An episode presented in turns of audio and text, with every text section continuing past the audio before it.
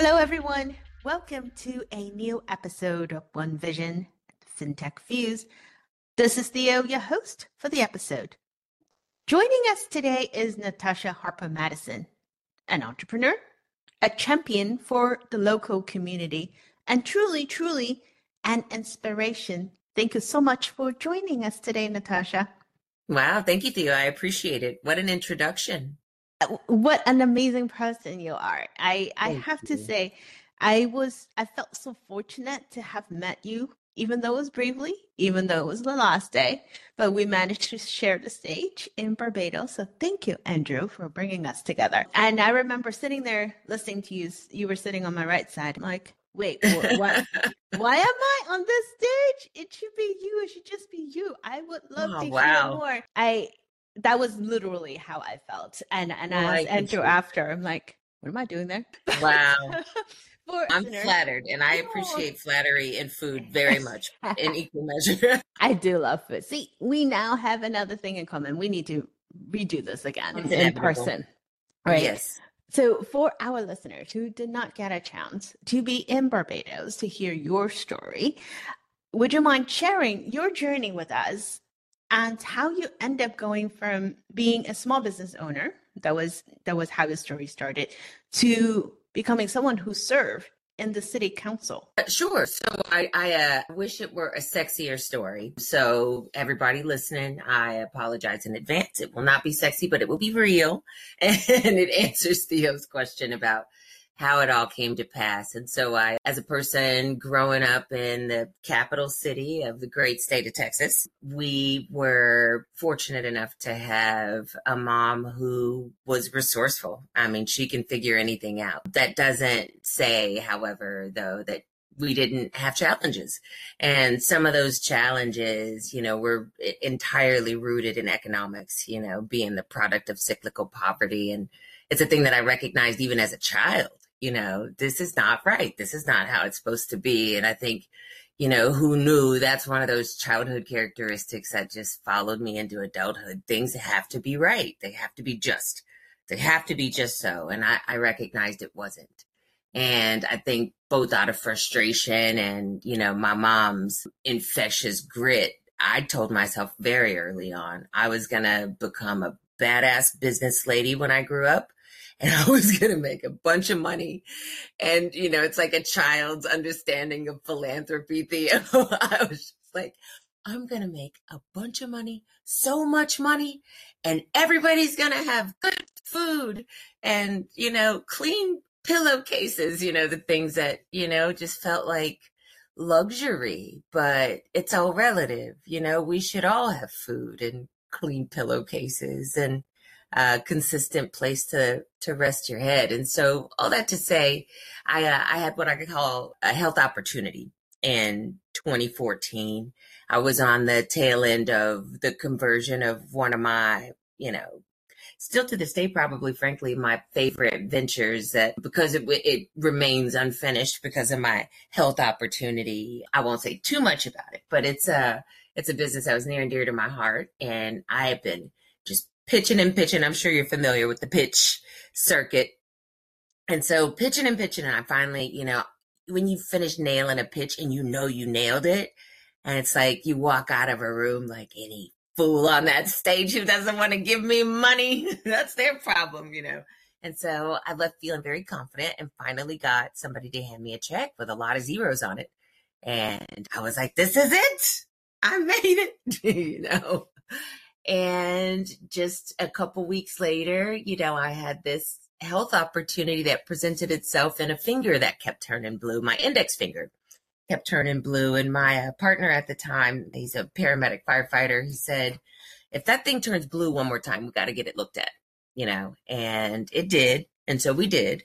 And the doctor at the time said, Well, I have good news and bad news. The good news is, you know, we know what's wrong with you. You have lupus. And the bad news is, you know, it's it's a part of you. So now you need to get a rheumatologist and learn how to manage this. And so we start the journey. This is in uh, September, the same month as my birthday in 2014. And then, so I got lupus on a Monday and I got cancer on a Friday to, you know, just sort of fast forward to the, the punchline. And so it was the fight with a late stage, fast growing cancer at the age of 36 that really shifted my thought and my thinking. And so that check with all the zeros didn't mean anything if I was questioning my mortality at 36.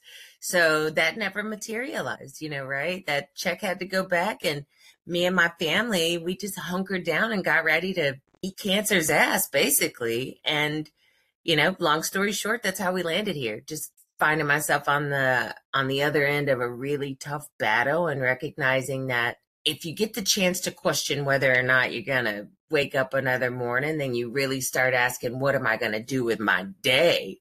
You know, if I get the chance to wake up tomorrow, what am I going to do with the day today to really earn that opportunity to, to walk around and do stuff? You know, my, my mom's a, a big optimist and she says, you know, as long as you wake up on that side of the dirt in the morning, baby, everything else is negotiable. You know, it's like everything else you can try again you know, as long as you get to keep walking forward. So, long story short, just recognizing that there was a lot of need in my community and that it wasn't being met, and that it was the kind of challenge that was going to offer me the opportunity to have the fulfillment I wanted and to really, you know, think through leaving a legacy for my kids. Um, I wanted it to, I wanted it to mean something that I existed for them. I'm sure anyone who hears your story, myself included, will feel inspired and and it does what you just said. I, I just wrote it down because it is something that gives you a perspective, a perspective that makes you ask yourself,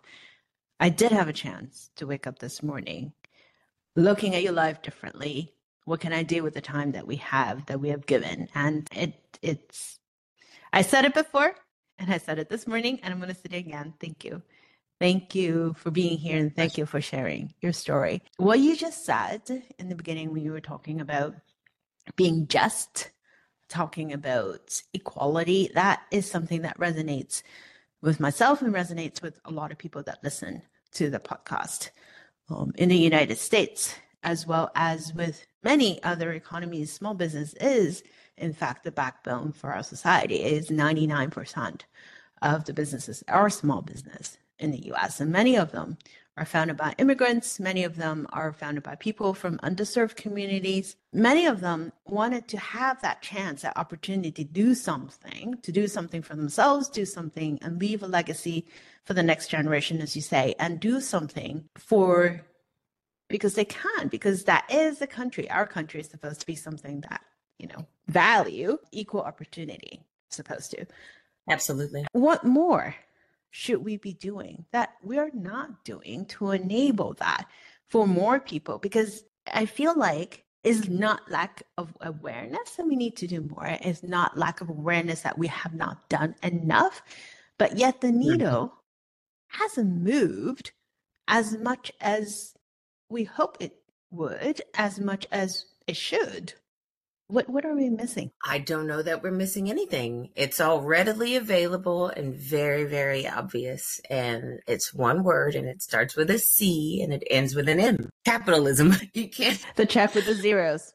the check with the zeros is the balance factor, right? And so you cannot there are variables we can control and that just does not happen to be one that we've mastered controlling. So until, you know, that magic wand you made mention of can wave over capitalism and suddenly make it altruistic by nature, then we're working around the system as opposed to within it. So just assume we're starting at a disadvantage, you know, and by we, I mean the people for whom just fair, you know, I mean, and I'm not even looking necessarily for equal every time, just fair. I mean, and I think maybe that's a part of that conversation, right? I'm willing to take less. Are you? If we're talking about, you know, they talk about what's the analogy about everybody getting a seat at the table and, you know, that sort of concept of, you know, everybody being able to be present. But what if the analogy shifts to there being no table? The table is brand new. It's being built from scratch, and everybody who gets a seat is there by merit exclusively, not by generational wealth or sex or class or any other uh, variable that you don't get to control. you know if you only arrive at the table by merit that means if we start over some people are going to lose their seat so are you willing to concede to that L basically? Are you willing to take that L? And I think most people are not by way of capitalism. I think by its very nature capitalism is and you think about it's self-serving and it's greedy.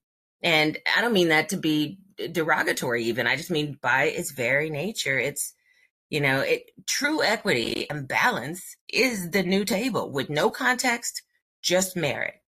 But, you know, most folks wouldn't give up their seat on a life raft just because it was fair. And I think maybe that's just human nature. It is human nature, but I do often question how much is enough, right? So, for example, we look back at venture dollars last year, Black founders in the US raised 0.48%. 0.48. Didn't even make 1%. Didn't even make right. half point, point, point 0.5%. Right. And and the total, according to the TechCrunch report that I quoted from Dom, it's $661 million. $661 million for the entire year. That, and that's something out of a whole pool of 136 billion. Mm-hmm. It's not and and and what you said hurts because we're not even asking for equality. We're just asking for just. We're asking for a little bit more. Asking for a little bit more than breadcrumbs. And yet the numbers and everything we've seen last year is even lower than what we have seen the last three, four years. Absolutely. It you know i and and i would be honest with you i'm at a loss because from from the very beginning when we first started out in tracking and trying to to make a dent to now it's been seven years and i mean I, I i try to be positive i love your positive energy your optimism like what you told us when we were back in barbados but it is hard to keep optimism when you keep looking at around you all the things that are not equal, all the things that are not right. Even my kids see that this is not right and their children. I don't know what more we can do. We there is no lack of awareness. There is no lack of talent.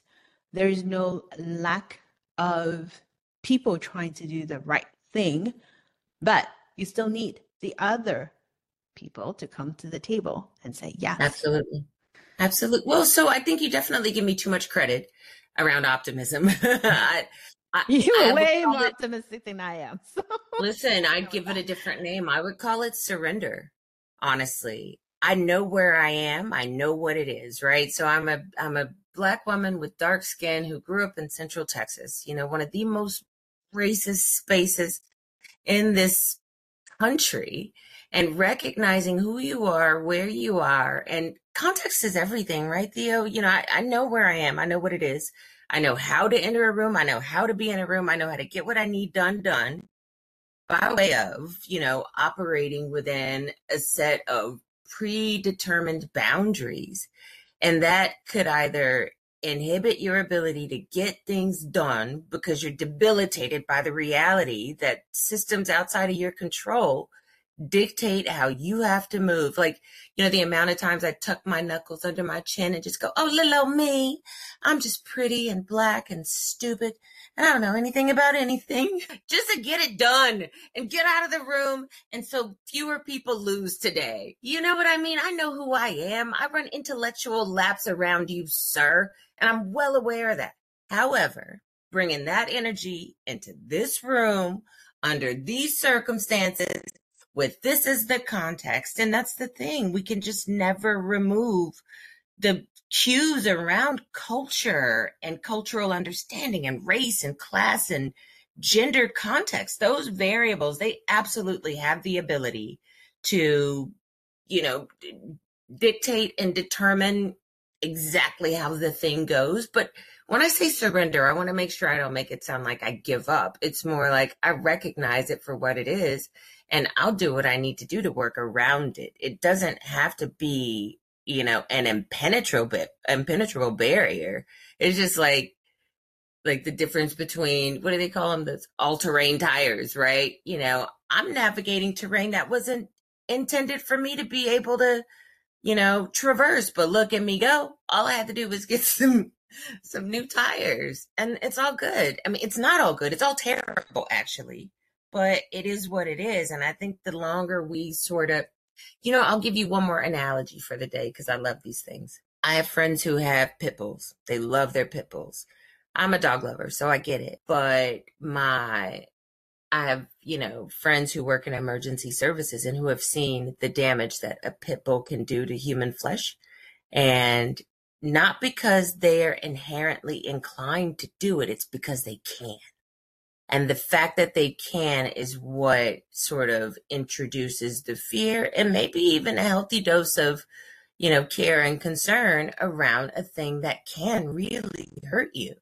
And so I think I encourage, you know, especially women who look like me and you and my daughters to, you know, traverse the terrain in a way that you assume that there are barriers ahead, you know, and just intend to navigate around them all. Gamify the trash that is people who think they're better than you because of what they look like or what genitals they have and do it anyway you know and, and that's really not optimism that's like frustration and the desire to not have a complete breakdown you know honestly realistic. I think that real right. pragmatic Pragmatic, right being pragmatic. I'm not. I I have I have to say I'm not quite there yet. I keep I keep flip flopping. I find myself flip flopping. Probably a tad tamer, tamer, since I am now older. Mhm. Right? They do say older and wiser, and you got worn down after a little while. Like, all right. I mean, Mhm. death by a thousand cuts. It's very true, but I don't want that for my kids. I don't want that for my children. And uh, I, I still remember this. This was quite a few years ago, not from the recent, not from the last election, but from the one before that. And that was the first time that I lost my sense of security, or perhaps I was always Mhm. naive. And uh, I remember my my kids coming home. My daughter at that time, she was she was kindergarten, and uh, they both came back from from school, from public school, and they were brushing their teeth, and they looked in the mirror, and just you know, kids being kids, and sounded so innocent, but yet there was so much context behind that little question they asked. They were like, "Mommy, what color are we?"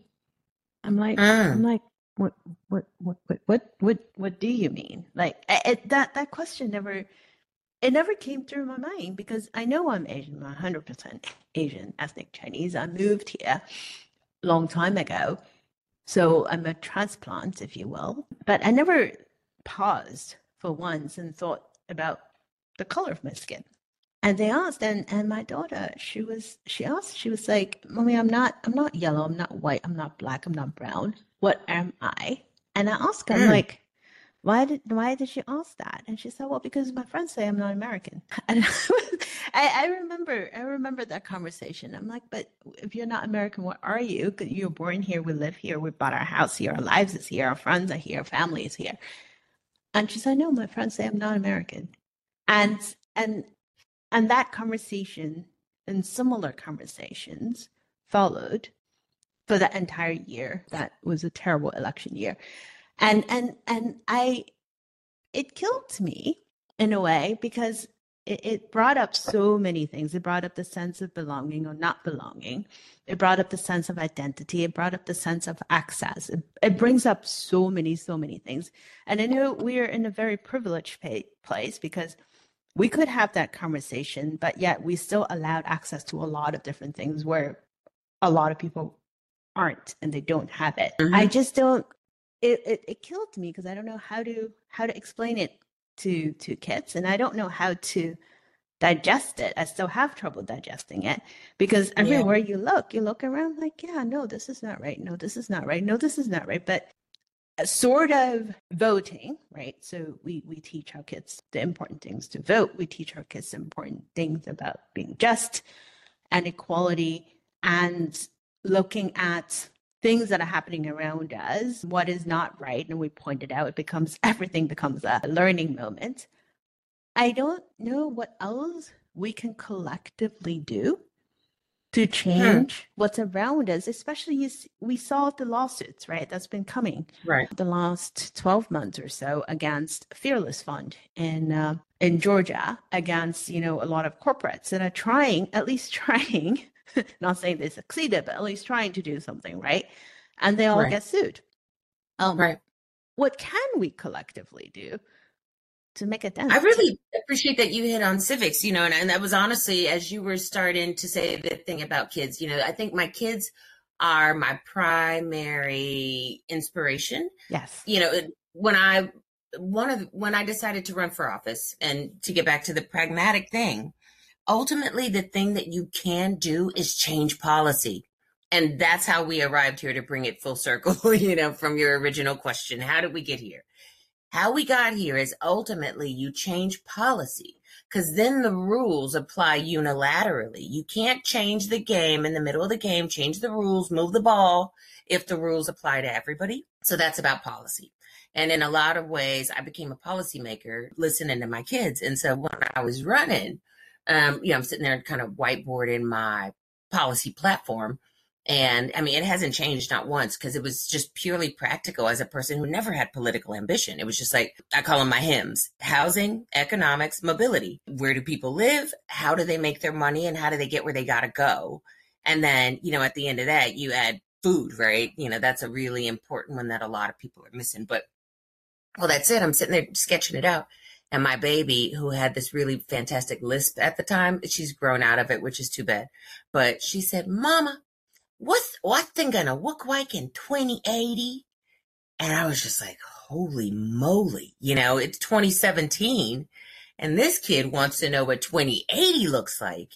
And I really couldn't, you know, picture it, honestly. And then I couldn't picture it in a way that I felt like I had contributed something that made it a little bit less terrible, you know? And so then I really started thinking about policy. And so to your question earlier about how to help small businesses thrive, because so many people who are in, you know, what would otherwise be disadvantaged circumstances, they thrive because they're able to have small businesses.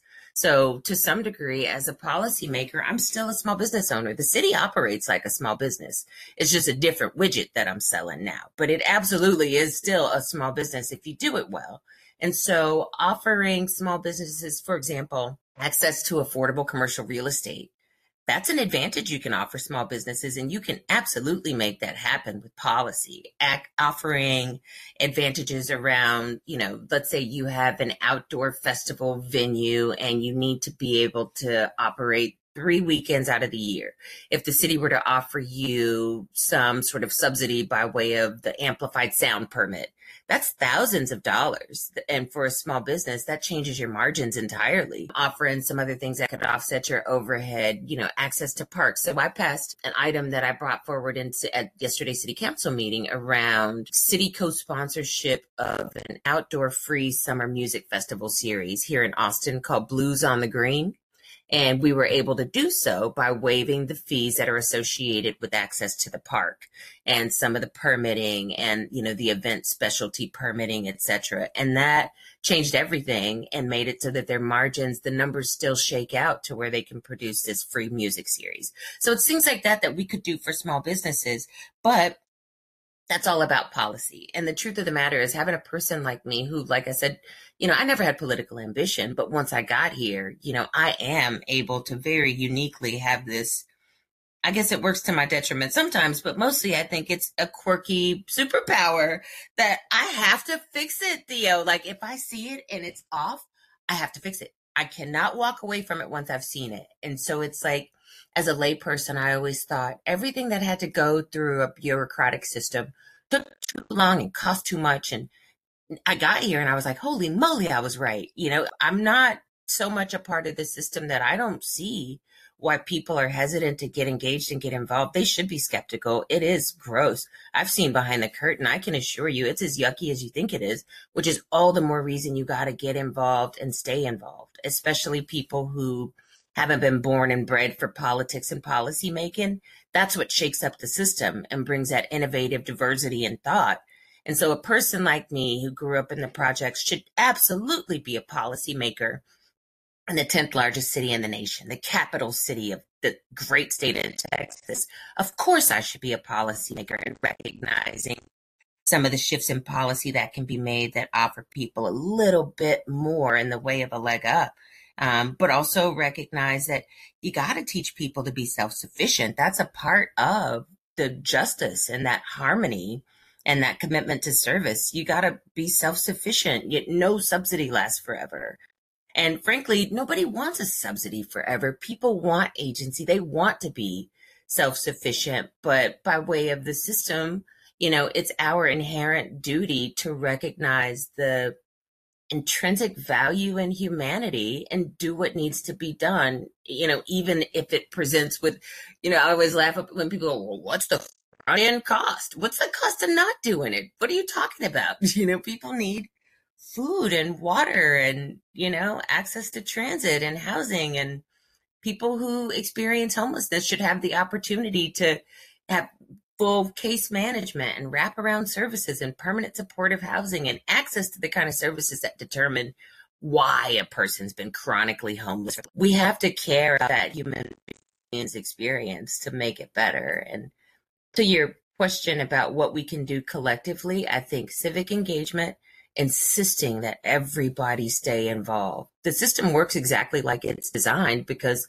by design, people, the people who need to be at the table the most are excluded and or feel excluded, in which case voluntarily don't participate. That's exactly what they want you to do. They want you to be so you know, burnout and, you know, disillusioned that you say, what's the point of my contribution to a system that excludes me and frankly abuses me? That that's exactly what you do. You go and you be a nuisance and you stick your thumb in the eyeball of the system that doesn't want you present and remain a nuisance and then become a policymaker that doesn't always get Robert's rules of order right, then you really get to know it. Trust me, I know by, by way of experience. It's fantastic and glorious. Everybody run for office. I like I like how you put it. Be a nuisance, but in their face. Sometimes I feel like that's what the kids do to me. They're like in my face so that I pay attention to them. Um, perhaps that's what we need to do with the system. I I hear your point about feeling disenfranchised. I, I feel that a lot of times you look at, you know, what's going on, you're like, why why do I have to to spend energy to do that? Why why it would be so much easier and so much more peaceful mentally to just disengage, to step back. But mm. but you're you're right because if we don't stick our thumb in it, if you don't if you don't get in it, you can't change it what would you like to see more from the banking community? Because I am a big believer, and, and we started this earlier. The the word that starts with a C and ends with an M, you said it, capitalism. It, poverty, inequality is mm-hmm. a policy choice. It is a mm-hmm. policy choice as much as it is a choice by people who have control of yes, ma'am. money, Speak. right? Mm-hmm. What should we yes. do more? Well, you know, our former mayor and my friend Steve Adler would say, our budget is a moral document. So, you know, as a council member, one of the most important duties I have is to figure out how we will allocate billions of dollars. And our budget is our moral document. You apply your resources to the things that are important to you. So when we resist the application of finite resources to things that make people's lives better, we say what our priorities are. And so I, I think that's kind of it, you know, just really forcing the system to. So let me go back. I'll answer your question about the banking community. And I really appreciate that you asked that because I think you're kind of a unicorn, which I was so pleasantly surprised by how many people I met at the FinTech conference that were basically, they were speaking French and I was speaking Japanese because I do not speak finance and I don't speak tech. But I tell you what, we were using universal hand gestures to communicate because we still found a way to figure out like what you're saying, even though the terminology I'm not familiar with, the concept is the same. We were saying the same stuff. And it's having people in the banking community and access to giving people access, understanding the complexities of capitalism and the difference between being able to have people by way of their self-sufficiency be able to produce a viable product and earn a fair you know reasonable income in exchange for the thing that they produce. But I think so frequently, my friend Sharon, she says there is no such thing as unskilled labor. Every job is a job, right? And there's skill and value in every job, but making certain that we offer people the opportunity to do it to the best of their ability and really have access. So access to traditional funding is out of sight for so many people that access really is the, you know, the Sesame Street word of the day. And that's what you know the banking industry could could do but it it requires people like you and like so many of the folks that i met at the fintech conference who are equal parts you know finance dynamo but you know people who are ready to burn it all down and start over if it's not fair and i think those people are few and far between and i think they do unfortunately probably burn out more frequently than not because they're swimming upstream. And I, I think the question then becomes how do we create deeper connections between sort of something that feels so distant and for I'm putting quotations around the people. The people don't have access to bankers. They don't speak in finance terms necessarily. You know, some of the classes that we do with people through our economic development department, it's the most, you know, like remedial level of financial literacy that we're talking about. What is an APR? Why should you not get that credit card with a 29.9% interest rate? Because why should you not, you know, when we're talking about predatory lending, I don't do so in a way that's like self righteous. You know, I get it. Sometimes you need that payday loan to get over to the next you know, payday because you really are basically going to work to pay to go to work at the end of all your expenses. But you need to feed your kids tonight. And so there are predatory systems, especially in Texas, they get held up and called alternative finance mechanisms. And these are, you know, payday lenders and rent a tire places and easy pawns that will let people pawn their possessions, you know, at a 200% interest buyback, you're not going to get your thing back, whatever the thing is. So you just got 20 bucks for a thing that's valued at 100 bucks to buy one meal for one night. And now you're still struggling tomorrow, but you just sold the thing that you needed access to the most. So, like, people will sell their phones, they'll pawn their phones. But it's like you need your phone in order for your clients to call you for you to do somebody's braids today. You know, if that's your small business. If that's your hustle, how are you going to contact your clients or go on Facebook and post pictures of the hair you did yesterday if you don't have your phone, but you pawned your phone to feed your kids a bucket of chicken tonight? You know, it's eh, it's a system where there has to be some I think the banking industry is going to have to run interference, but it's going to have to run concurrent with an effort from folks like me and policy making, folks in social services, folks who create and maintain these, you know, sort of social, what's the word? You know, the word is missing me right now. Safety nets, the social safety. So it's like everybody mind in their lane. So, like, for example, I am not an activist that goes to rallies. I, my anxiety is set up in a way that I cannot be around large crowds or lots of noise, but I can fight from my policy lane.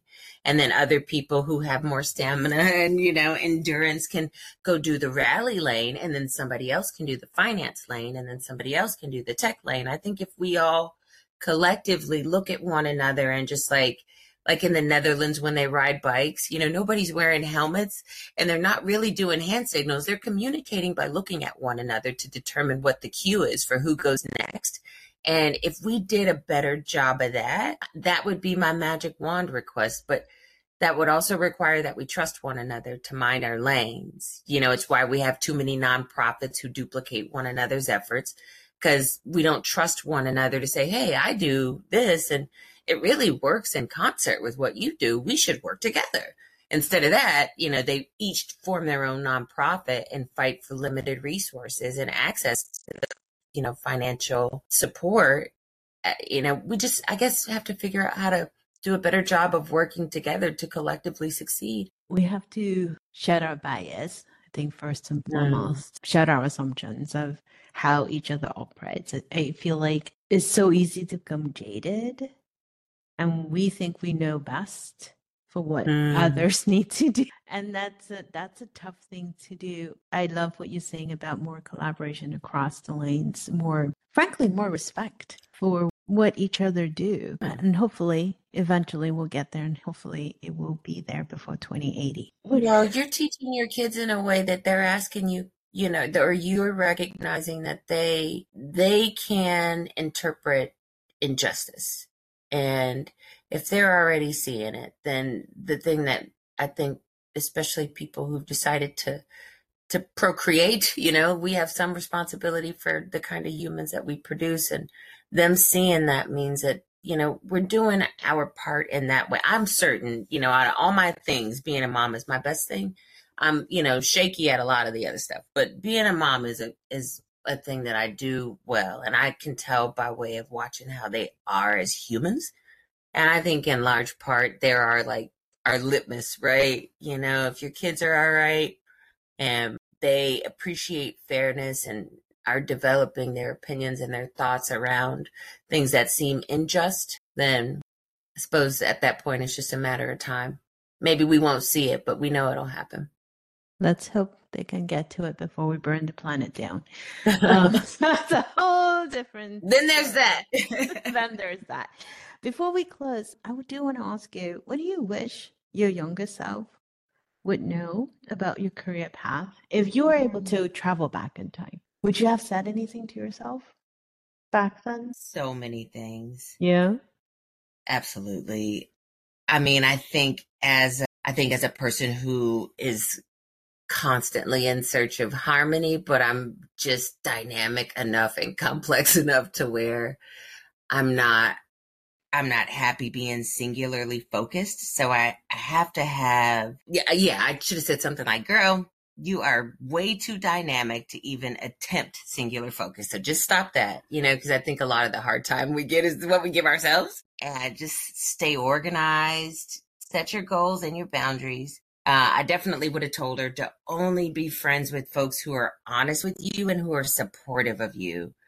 I think having people say, you know, you're thinking too big, too far ahead, slow down, singularly focus for now. It doesn't have to be what you commit to forever, but for right now, figure out the next step. But recognize you can be flexible, but you have to be strategic and, you know, you can be nimble but you really have to be clear about what's the definition of this W that you're looking for. You know, what is a win here? So let's say you don't get all 19 of the things. If the win is two, how do you get those two things? Just really more clarity of purpose.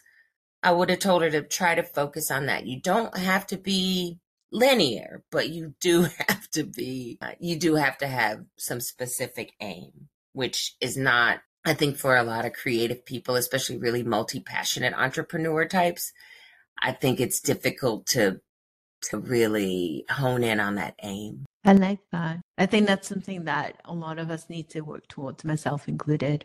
I, I feel like a you know one of those uh, memes that they have with the squirrel that they just keep looking around, and, and that's like like wait what what what what do I need to do now? Okay, um, but when it goes well, that's your superpower.